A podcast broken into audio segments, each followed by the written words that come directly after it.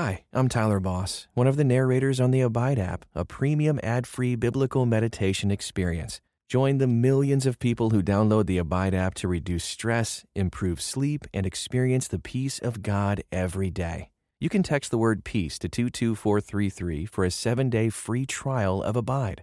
Just text PEACE to two two four three three, and you'll likely hear from me again on the app as I guide you through daily meditations or help you fall asleep and experience the peace of God.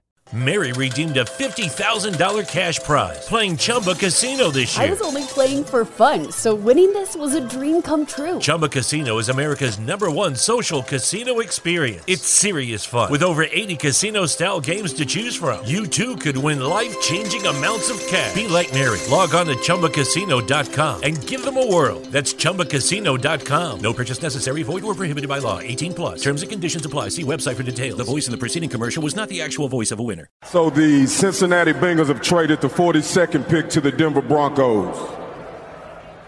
And with the forty-second pick in the two thousand nineteen N F L Draft, the Denver Broncos select Drew Lock, wow. Missouri. Okay. Let's go, young fella. S E C, baby! You're listening to the Huddle Up Podcast with Chad Jensen and Zach Kelberman.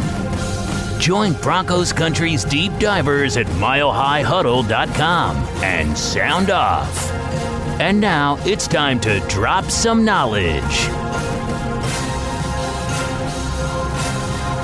Welcome in, everybody, to the Huddle Up Podcast, presented as always by Mile High Huddle and twenty-four seven Sports, powered by Overtime Media. I'm your host, Chad Jensen, and with me, as always, is my beleaguered partner in crime. Been cranking out content the last, call it twenty-four hours. You know him. You love him as your Denver Broncos reporter for twenty-four seven Sports.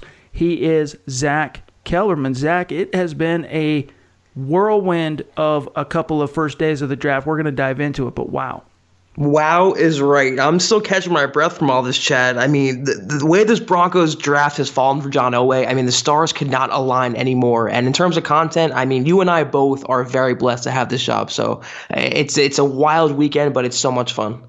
It's one of those things where, you know, you, they tell you, maybe you heard it from your uncle, or maybe even you're blessed enough to have your parents tell you something like this. But if you can find a job that, that it doesn't feel like work when you're working, that's how you know you you lucked out and you won the lottery. Right. And I think both of us feel like that, um, you know, that's us. And it's thanks to you guys. It's thanks to our, our readers, our listeners, our V I P subscribers that we get to do this, because if we didn't have an audience, it'd go away overnight. We'd probably still be sick maniacs and still do it, even if no one was listening. I mean, that's how I ended up getting into this gig in the first place. But anyway, let's uh, let's jump into this thing. We're going to talk about here, halfway through this show, we'll talk about who gets the Mile High Huddle hat in our giveaway from the iTunes reviews. We'll get to that here in just a minute. Make sure you follow the show on Twitter at Huddle Up Pod. But Zach, we got to dive right into this. And I think that Nick and Carl did a good job. Not that we won't talk about Noah Fant in our pod here, but I think Nick and Carl did a good job of kind of analyzing the angles and the gut reaction in their podcast from uh, yesterday. So let's jump immediately into the day two proceedings, and then we'll kind of tie it all in together as we dive in deeper into our conversation. But the Broncos, of course, you know, to kind of set the stage, they had traded back from pick ten. And we had talked about that as being a likely possibility, if depending on how the top ten fell, that the Broncos could trade back. And that's exactly what they did. They jumped back with Pittsburgh to pick twenty. They got a twenty nineteen second-round pick, which was pick fifty-two, and a twenty twenty third-round pick to jump ten spots back. And then, of course, they took Noah Fant. Now, fast forward to day two, Zach. The Broncos hold pick forty-one, pick fifty-two in the second round, and then, of course, pick seventy-one in the third round. Now, as the draft started again on Friday night, all eyes, I think, most eyes, let's say, in Broncos country were on Drew Lock. What's going to happen with Lock? And as each pick began to go off the board, it became apparent that at forty-one, if the Broncos really wanted Drew Lock, he's going to be there for the taking. But Elway wanted his cake and wants to eat that sucker too. Took Dalton Risner at forty-one and then traded picks uh, one twenty-five and I think it was one eighty-two in the sixth round to move up, along with fifty-two, to move up to the very next pick, forty-two, to get Drew Lock. So what we're talking about here, and this is this is the coup that Elway has pulled off in the premium rounds here, the twenty nineteen draft, Zach, is he got his, let's say, the best receiving tight end in the class, right? The most athletic, the most explosive receiving tight end. Then he fills, and that fills a need. And then he fills another need by grabbing a plug-and-play starter at right guard in Dalton Risner. Then he gets the quarterback of the future. He's already set the stage for what the expectations are going to be with Lock. We'll talk about that. But what was your immediate reactions to the way the first two picks on day two unfolded for Denver? Uh, the best way I can put it was I mean, a lot of people wanted the Broncos to take Drew Lock at ten and then trade back into the first round for Risner, and I understand that. But they got Risner at forty-one and Lock at forty-two. Oh, and Noah Fant at twenty. I mean, whether or not you agree with these picks, Chad, the value in this draft is ridiculous for John Elway. And that's two years in a row where he stuck to his board, stuck to his guns, didn't reach, and it turned out great for him.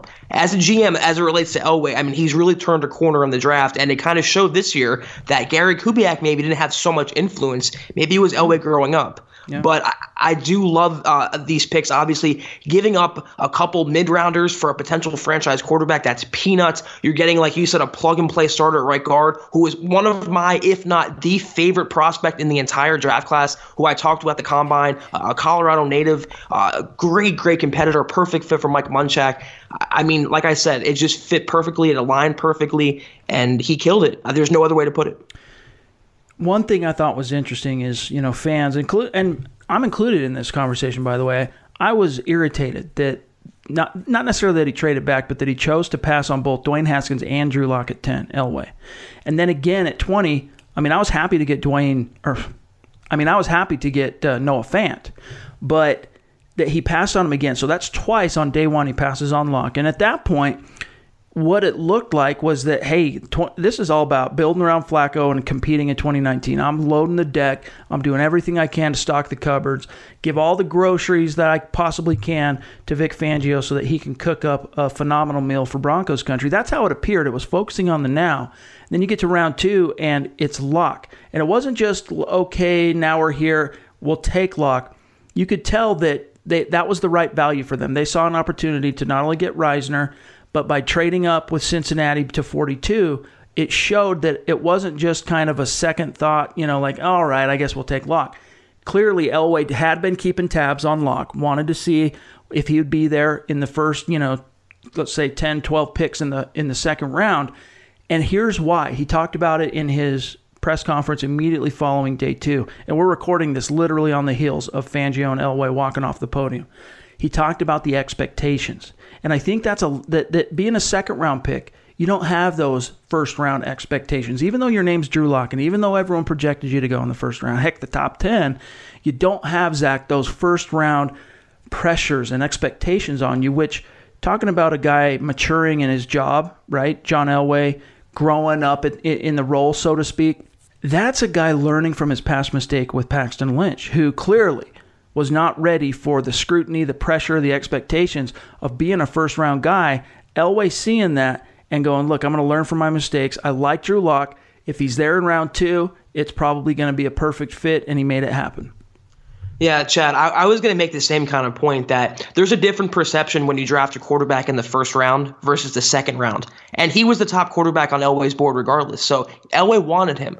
But there was reports that came out that Flacco didn't want to be pressured by a first-round quarterback. He wanted to be the Broncos' understood quarterback. That it's no doubt about its starter. And getting a guy in the second round says, listen, we didn't burn our top pick. We're not having a guy look over your shoulder. Elway immediately came out after the selection and said he's going to be the backup. He quelled any sort of quarterback competition. So it's all about perception and placating Flacco, Flacco, excuse me, uh, while also building for the future and getting your potential franchise quarterback, a quarterback who checks all of Elway's boxes, his top quarterback on his on his board, one of the best, like you said, a top ten prospect at one time for relative peanuts. Uh, I just I, I love the the short-term aggressiveness and the long-term success, succession plan. I think that's where Elway's shown the, mo- the most growth as a G M.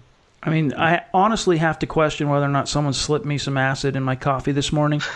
Actually, starting starting yesterday, because for Daniel Jones, in the in a world in which mm. Daniel Jones goes number six and Drew Lock falls to pick forty-two, I mean, we'll take it all day long, twice on Sunday. I mean, that's a that's a massive blessing from the football gods, but it's just a sick irony in th- that Daniel Jones would go before Drew Lock. To me, that I, I'm still just shaking my head and mystified over that strange feat.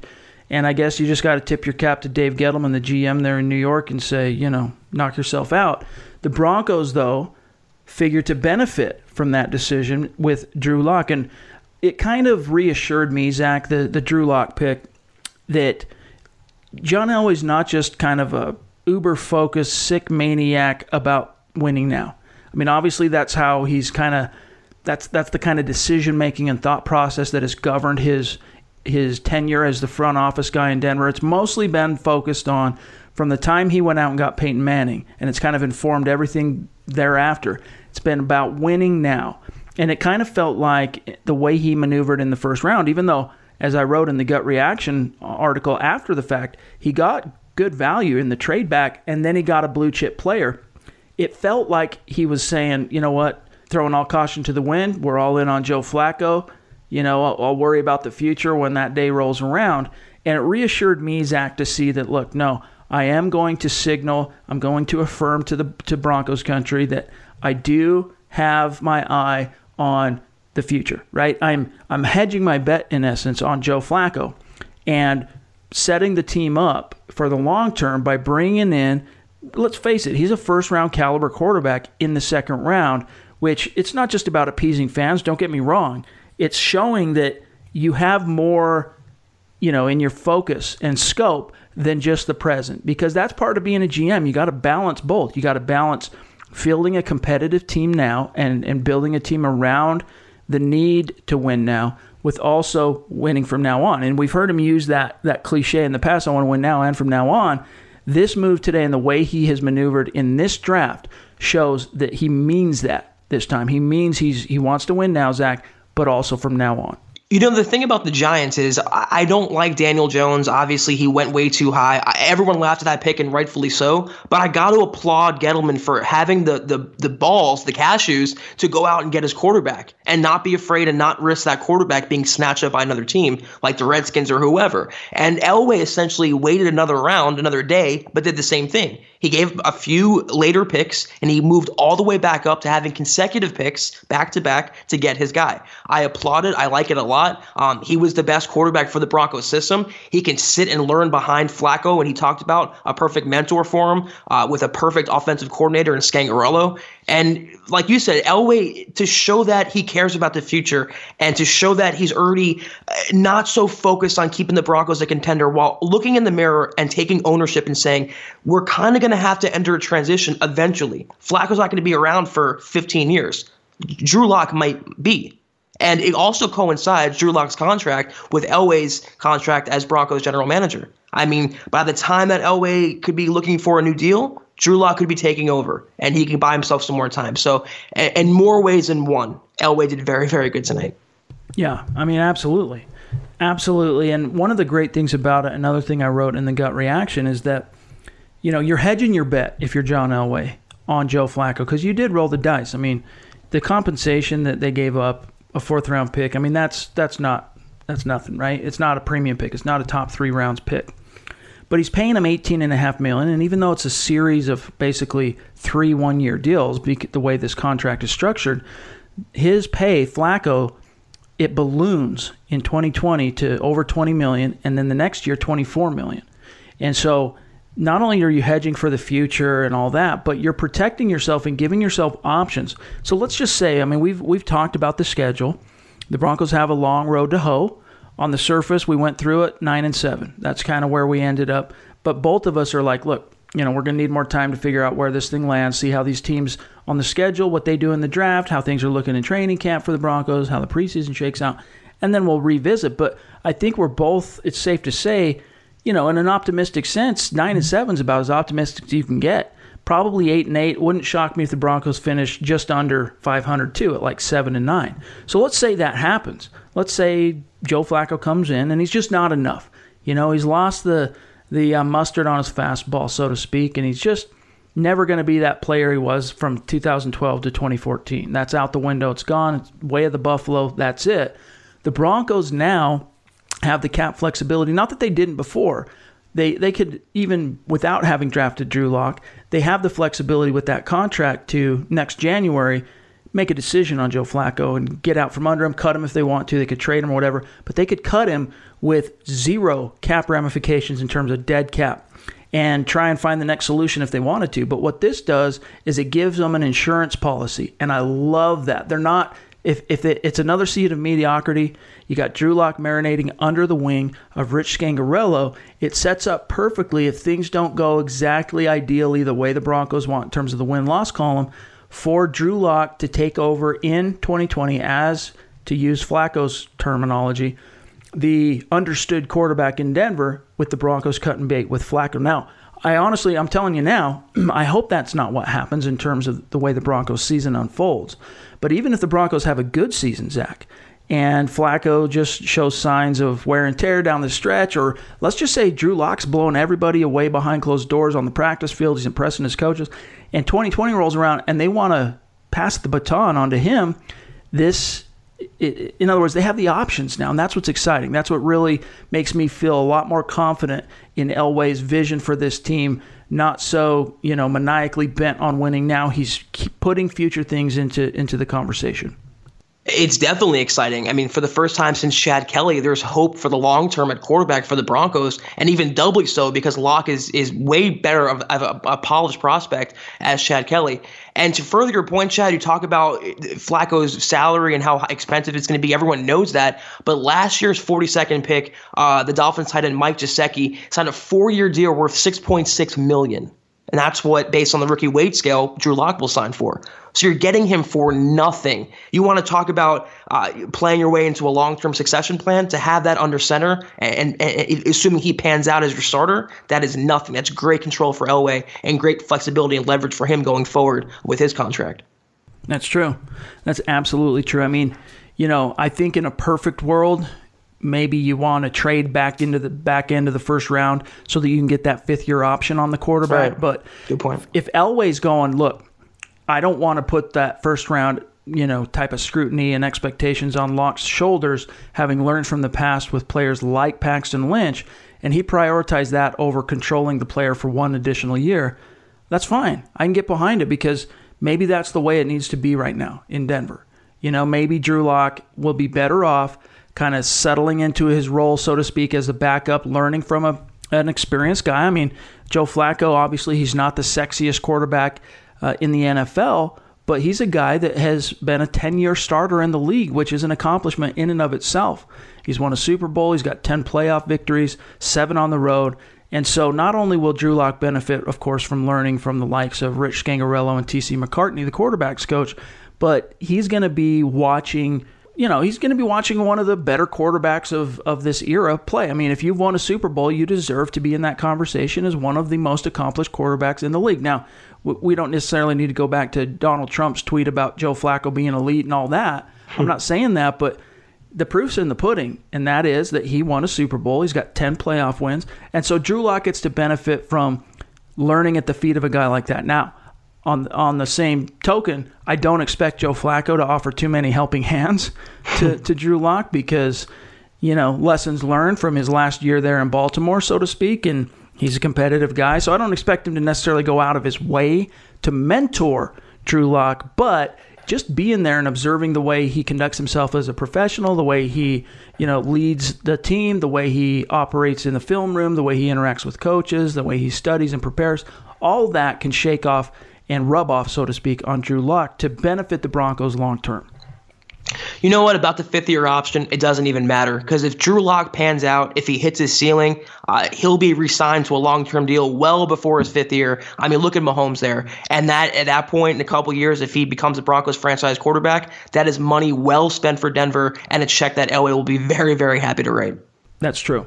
That's totally true. And you look at teams in the past who have taken quarterbacks in round two that have gone on to at least flirt with the franchise label, the franchise caliber label, guys like Derek Carr, guys like Andy Dalton. It just turns out that you pay those guys heading into year four most of the time, right? If they are worth, if they panned out at all, you end up paying them heading into year four usually. Worst case scenario for the Broncos is he plays out his four years, and similarly to what happened with Brock Osweiler, you, if you're not able to get them locked down or there's not enough information to inform your decision to try and get them locked down, say Joe Flacco just crushes it or whatever, and you know the Broncos sign him to a one-year extension or whatever it might be, and Drew Lock just doesn't quite get his chance, because let me remind everybody, Brock Osweiler sat for three and a half seasons before he got any meaningful playing time.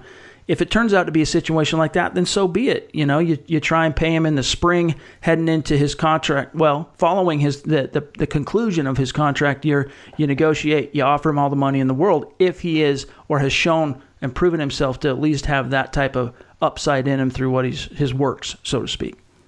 And we know what's nice is there's no rush. I mean, there's no rush, no quick feeling to throw them into the fire, no trial by fire. They can have a veteran under center. They can have a true mentor. And they can have a kid who still needs some work, who still needs some seasoning, learn on the bench behind a, a very seasoned quarterback, behind a very um, up-and-coming coordinator, up-and-coming quarterbacks coach. And they can do it right. It's an ideal setup. I, you know, Elway talked about the, the Aaron Rodgers and Brett Favre dynamic. It could be the same thing. You never know. If things pan out perfectly, that transition can carry the Broncos the next decade. I mean, they could be set up for the long term. So uh, taking this chance now, Elway had a swing for the fences, and he might have hit a home run. We'll just have to see. Yep.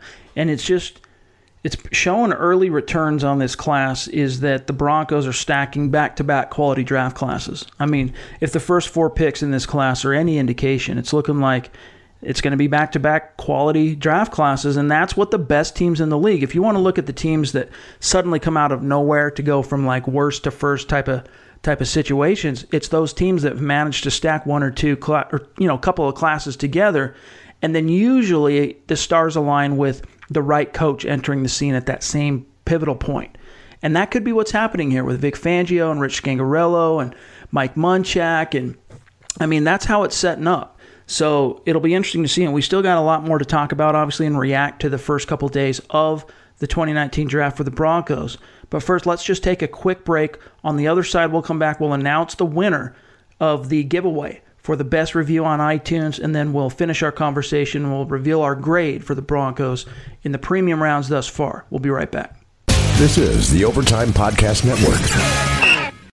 All right, Zach, without any further ado, let's announce the winner of the giveaway. We're giving away a Mile High Huddle hat, some swag, of course.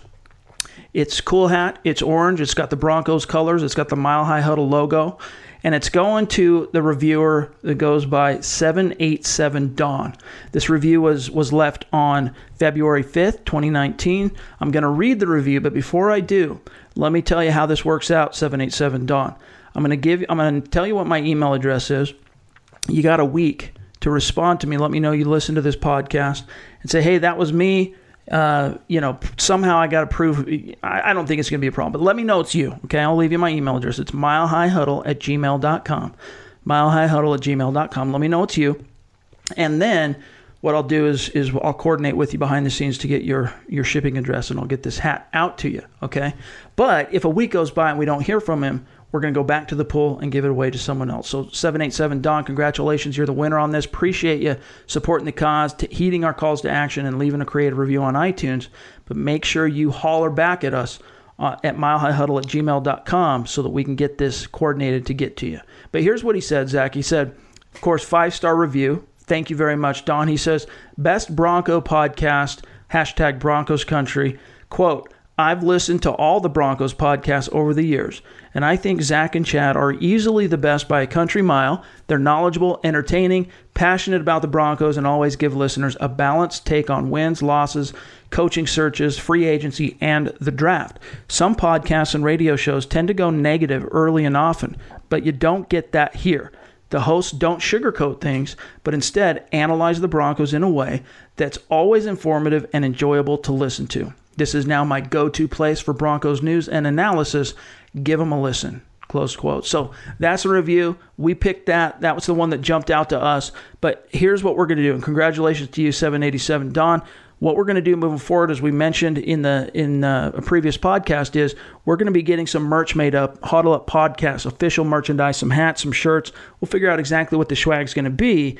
And what we're going to do is, we haven't decided exactly what the time frame's going to be, but we'll say, you know, once a month or twice a month, whatever whatever it ends up being, we're going to give away hats and, and swag.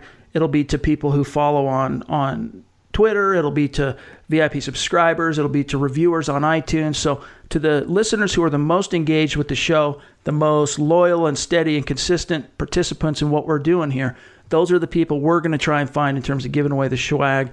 And, uh, of course, we'll probably find a way, too, to put it up for sale for anyone who wants to buy it. But that's what's on deck. So, Zach, congratulations, of course, to seven eighty-seven Don. Make sure you email me, Don, so that we can get this out to you. Yes, thank you for all your support. And for everyone who's left a review, thank you so much, guys, for all your support. We couldn't do this without you. We love bringing you this podcast uh, almost daily, pretty much daily, and we love uh, updating you on your favorite team, the Broncos. So uh, thank you for that review. Thank you for all the reviews. Keep it coming, and we'll be keep cranking out the content and the pods. All right, let's talk about Dalton Risner. Now, you had the report, obviously, not long after Risner was selected. Yes. Elway tweeted out kind of where he fits in, or at least oh, there's a public quote. I can't remember now. Everything's kind of a blur with how much content we've been cranking out. But you had the report, which kind of shows what the Broncos are thinking. He's he doesn't necessarily uh, they don't project him to be a tackle right off the right out of the gates, but he has the versatility to be a swing guy, which is one of the plus and bonuses of Dalton Risner. The team views him as an interior player right now, Zach. Yeah, I mean, he told me at the Combine that he's comfortable playing across the offensive line, center, guard, tackle, and he just wants to put people in the dirt. I mean, I love this guy, and he's going to be a stud at right guard. That's where his position will be. Uh, they'll leave Connor McGovern at center, replacing Matt Paradis. And that line, Chad, on paper, with a little Munchak magic, that's a top ten O-line. Everyone stays healthy. Everyone plays up to potential. They can get a little uh, consistency all around. That is a great offensive line. I love this pick so much. Um, it almost seems like it's too good to be true. As a hometown kid, still on the board, fell right in their laps, able to get him. He's a day one starter, maybe a perennial Pro Bowler. This is a safe pick for the Broncos, and it's to be an immediately beneficial pick for them. It's just football serendipity, baby. Sometimes things work out the way they're supposed to. It's written in the stars. Whatever cliche you want to use, but it just feels like this was meant to be, and I agree with you.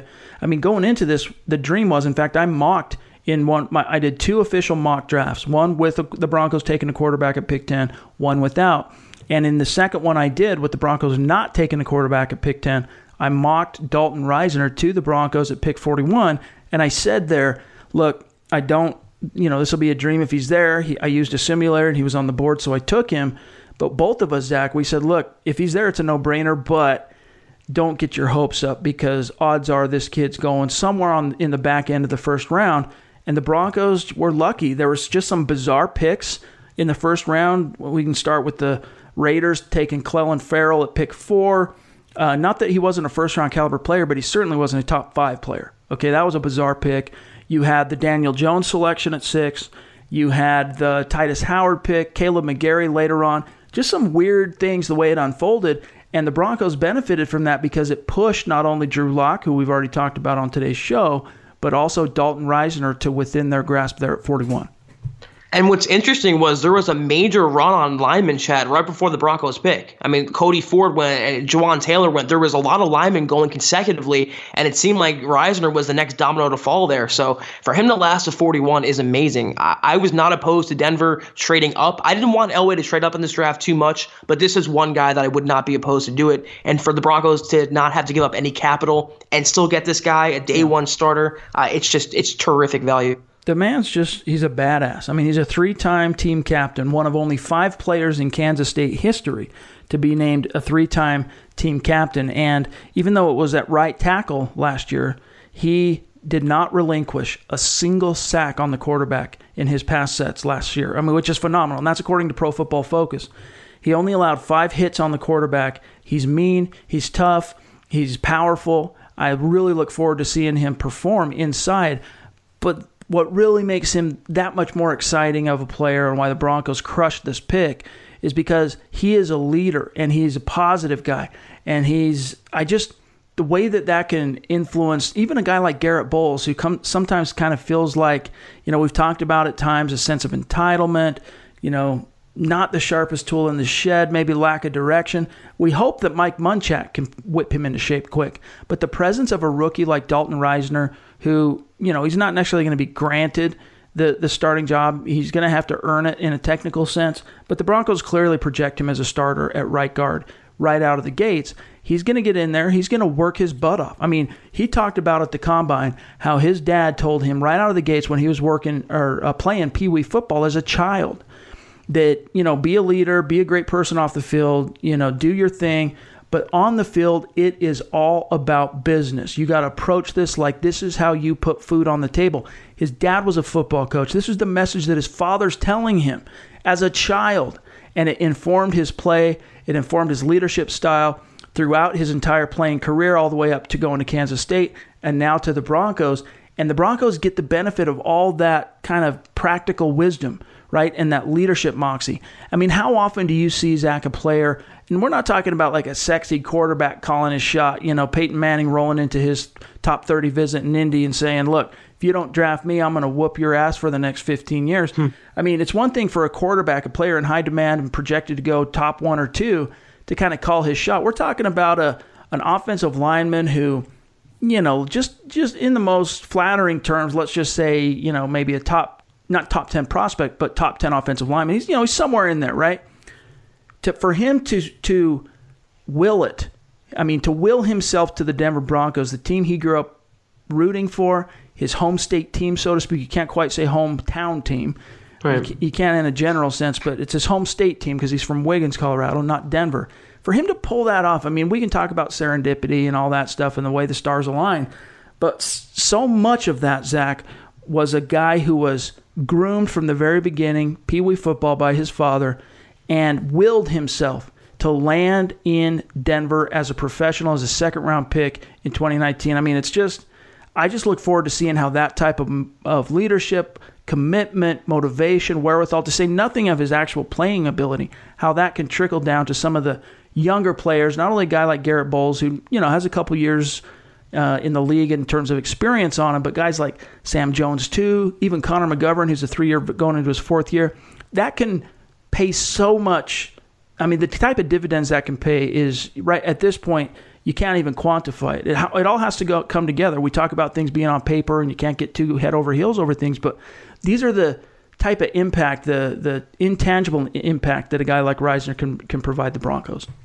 You talk about him willing himself to Denver, but he did it with such humility, Chad. At the Combine, he was addressing everyone as sir, and he was talking about how he would be grateful for any opportunity, and he was giving everyone a chance to talk. He is so respectful and so polite and so well-spoken. Uh, he's a he's a great player, but he's an even better person. And you made a great point. He's going to be a, such a um, important boon for someone like Garrett Bowles, who has a little, I think, maturity issues, whereas Dalton Risner is the antithesis of that. He's a very mature guy, well beyond his years. So to have that counterbalance on that offensive line, and you have a Colorado guy blocking for a Colorado running back in Denver, I mean, what's not to love about that? Absolutely. Two awesome hometown, home state heroes making their way to the Broncos. It's a phenomenal story. And a guy like Dalton Risner, I mean, I'll just never forget. Here's what I'll say, and we'll move on to Draymond Jones. I'll never forget when we're chilling there in the media pit waiting for the offensive linemen at the Combine to roll up to their respective uh, podiums. And so we kind of coalesce around Dalton Risner, Zach and I. The dude stands up, and he's got, of course, there's a there's a placard that shows his name so that media knows who's going to be where, kind of telegraphs that for us. But he stands up, even knowing his name's right there on the podium, Dalton Risner. He stands at the podium, announces himself by name, speaks with, you know, confidence, authority, charisma.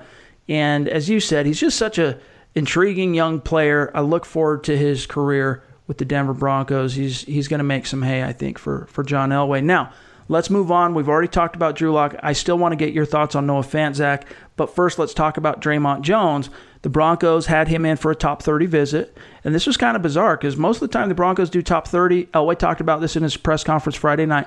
They don't usually end up drafting many of the players they visit with in those top thirty visits. This year has been quite the exception. So it's interesting. Draymond Jones was brought in. Elway talked about, Zach, the ability of Jones to come in. They really liked his ability to come in and push the pocket as a pass rusher from the inside. And, you know, remember when Fangio said that sometimes visits mean nothing and they could be smokescreens? Well, that in itself was a smokescreen. So that shows you how up and down topsy-turvy draft season could be. Um, I, I had a feeling they would go to the trenches on the defensive side here with this pick. I like it. They need that interior presence. But what does it say about DeMarcus Walker now? I mean, a second-round pick from a couple years ago in a different regime. Uh, he didn't perform too well. He was always in the doghouse. Uh, it doesn't really bode too well for his his playing time this year, though with uh, Wolf being a free agent, Gotts is coming up. It could be good depth for them, and he'll be in nickel packages, Draymond Jones rushing. So the more the merrier on the defensive line, uh, especially with the injuries going on and uh, a new nose tackle taking over. Dude, I honestly think that Vic Fangio coming here might be the one thing that could save DeMarcus Walker. And the reason yep. why is, you know, it's a misconception that Fangio's bringing in the three four. He's not. It's a four three under scheme. And we are currently at mile high huddle dot com working on some film breakdowns to kind of help our V I P subscribers understand what the main difference is from an X's and O's perspective between a three four and a four three under, because it shares a lot of the same philosophies, but it is different. And one of the ways it's different is, you know, you look for different things from your defensive lineman in such a scheme than you would, say, in a in a Wade Phillips three four attacking one-gap type of scheme. So DeMarcus Walker, he might have a role as a true defensive end this time instead of just a nickel edge rush or nickel pass rusher for the Broncos interior pass rusher. He might have a true role as a backup defensive lineman behind a Adam Gotsis or behind a Derek Wolf. We'll see where Draymond Jones fits in himself as well. But I remain relatively, I'm I'm not quite ready to write DeMarcus Walker off yet. I still have a, a small streak of optimism, and I think that bringing Vic Fangio in, bringing Ed Donatell, it could portend well for him. You and I are bigger Walker fans than most, I believe, so it's not it's it's pretty clear that we're rooting for him here. Uh, but what scares me is that Fangio admitted he doesn't like to watch tape much, so he didn't watch Vance Joseph's years, and it's a shame because he didn't watch DeMarcus Walker play well when he was on the field, and he's going on his own observations, so they just had a, tr- a minicamp. And now they go out and draft Draymond Jones. So if he has a negative opinion on DeMarcus Walker, yeah. if that happened, it doesn't obviously bode well for his playing time. But they can put it all together. And this defensive line now with Shelby Harris, Derek Wolfe, Draymond Jones, DeMarcus Walker, you can really get after the quarterback. It's obvious that Fangio and Donatell are going to have a lot of pressure packages and uh, a lot of new, uh, new toys and chess pieces to work with here. Absolutely. And Zach didn't mean that Fangio doesn't watch film. He meant that, just to specify, what Zach meant there is that Fangio didn't want to go back and watch film on the current roster so that he had, he didn't want to form any preconceived notions that might be wrong. He wanted to start from square one unless it was a player that the team had to make a decision right. on going into free agency, like Brandon Marshall or Darian Stewart. He watched film on those guys. But so He yeah, relied on, the, on his eyeballs for the most part. That's right. Yep. And not that you wouldn't rely on your eyeballs watching film, but he wanted to be there, interact, get the – you know, the live experience working with these guys in person as opposed to watching film in someone else's scheme under someone else's direction and coaching. He wanted to get that vibe, so to speak, uh, for himself. So Draymond Jones, very exciting player. Our Eric Trickle had him graded in as a late second-round player. So, again, great value, Zach. The Broncos managed to get him at pick seventy-one in the third round.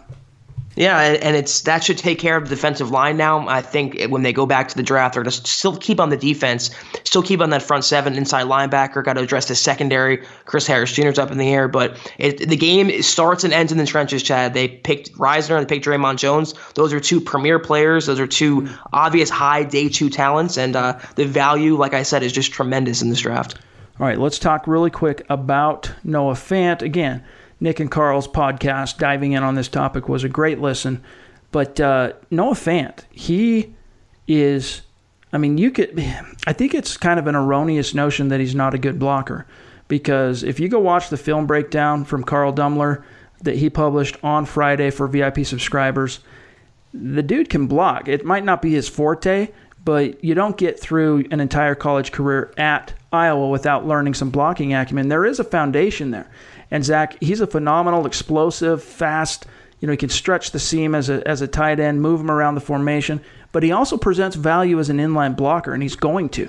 I mean, he's I the Broncos clearly viewed him as a as a more complete tight end than I think some of the pre-draft tropes would lead some fans to to believe. And even Vic Fangio said in his um, you know, kind of explaining what he liked about Noah Fant after talking about his explosive uh, explosiveness and his speed, called him a competitive blocker. That's a foundation that the team can build on.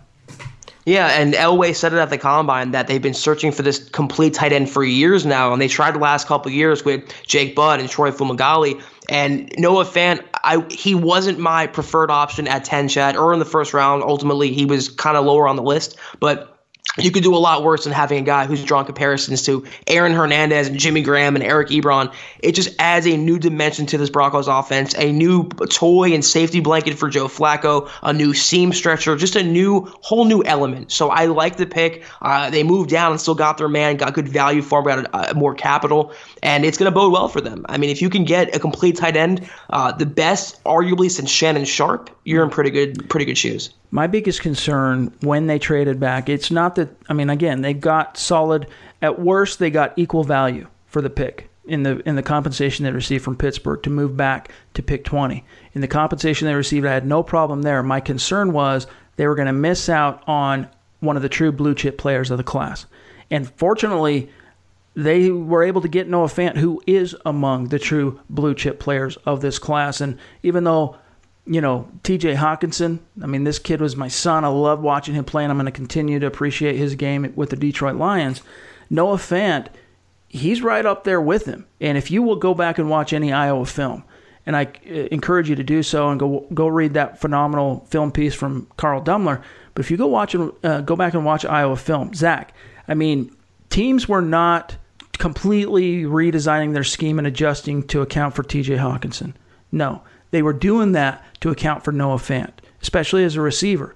And a lot of the opportunities that T J Hawkinson ended up getting as a receiver in that offense, which wasn't a lot, but when he did, it was basically as a result of teams bracketing Noah Fant. So take that for what you will. He's he in other words, he's the more of a he's he's the guy that scares opposing defenses more so than T J Hawkinson. And that's not necessarily to take anything away from Hawkinson. Hawkinson it offers similarly a completely rounded tight end out of the gates. But the Broncos now have their George Kittle for Rich Scangarello. Yep. And just the way this thing is shaken out, I mean, you, I don't think you could honestly be any happier with the way Denver's first four picks, just basing it on the premium rounds, have shaken out. I mean, all the boxes they've checked, it's been a phenomenal haul thus far. And I'm really looking forward to see. I mean, the only bone I could pick but is they haven't been able to get the off-ball linebacker. But what do you sacrifice? Of the four picks the Broncos have now, where do you sacrifice? Who do you pull out of that equation to grab an off-ball linebacker? I think they'll still find one later in the draft because even though they, they traded up their, their fourth-round pick to grab Lock, they still have their two fifth-round picks. They have a seventh-round pick. So they still have some a chance later on in this class to to grab an off-ball linebacker. It'll be interesting to see what they do. In terms of Fant, I feel like he's the more um, he has the higher ceiling, while Hawkinson is the more higher floor. He's the yeah. more ready prospect right now, and I kind of feel That's like the Broncos wanted Hawkinson, and when he went to the Lions at ten, it kind of rearranged their board a little bit. I also think they wanted Ed Oliver when he started slipping, because they also had interest in Christian Wilkins. That's besides the point. But yeah. to go out to drop ten spots, still get that game-changing tight end, um, it's it's. I, I don't know who you would take. I, not him for sure. I wouldn't take Fant out of the equation. Probably Draymond Jones. I would wait a little couple rounds longer to nab that that defensive tackle, defensive end. I go. I would have went for Jermaine Pratt there. I think he went the next pick after the Broncos mm. took Draymond Jones. Mm. So that would have been my guy there. Maybe Mack Wilson. I would. T- I'm with you, Chad. Off-ball linebacker. That to me was more pressing need, but. Overall, I mean, A-minus at least. I think Elway has killed it for the second year in a row. He's filled immediate needs, long-term needs. To get a pe- potential franchise quarterback in the second round at forty-two is phenomenal. Uh, I, I can't hate. As much as I want to, I cannot do it. Yeah. We will be back on Monday morning with a fresh episode. By that point, we'll have a complete twenty nineteen Denver Broncos draft class to analyze and break down, and uh, we'll look forward to going through that then with you guys. Now, just for what it's worth, we put out a call for questions for the V I P mailbag. We were going to do that for this episode, but it just the way it shook out timing-wise, all the questions ended up being about what are the Broncos going to do in round two and three. So by the time we ended up recording, they were obsolete questions. So over the weekend, keep an eye out on M H H Insiders, V I Ps listening to this show. We're going to put out another call. We'll do a makeup episode for the Mile High mailbag for the V I Ps. We'll take some questions on Monday and break down the entire complete class of your t- uh, twenty nineteen Denver Broncos from the draft. So in the meantime, guys, that's going to do it. You can find my partner, Zach Kelberman, on Twitter, at Kelberman two forty-seven, myself, at Chad N. Jensen. Make sure you follow the show account, at Huddle Up Pod. it's going to be an interesting, we got one more day of this draft to do. Day three is on Saturday. We'll be breaking that down. So stay live with the website. Make sure you're subscribing also to the newsletter so you're getting everything in your inbox in real time as well. We still have a lot of ground left to cover in terms of seeing how the Broncos fill out this class, but we're going to be here to break that down for you. So in the meantime, for Zach Kelberman, I'm Chad Jensen. We'll talk to you on Monday. You've been listening to the Huddle Up Podcast. Join Broncos Country's deep divers at mile high huddle dot com to keep the conversation going.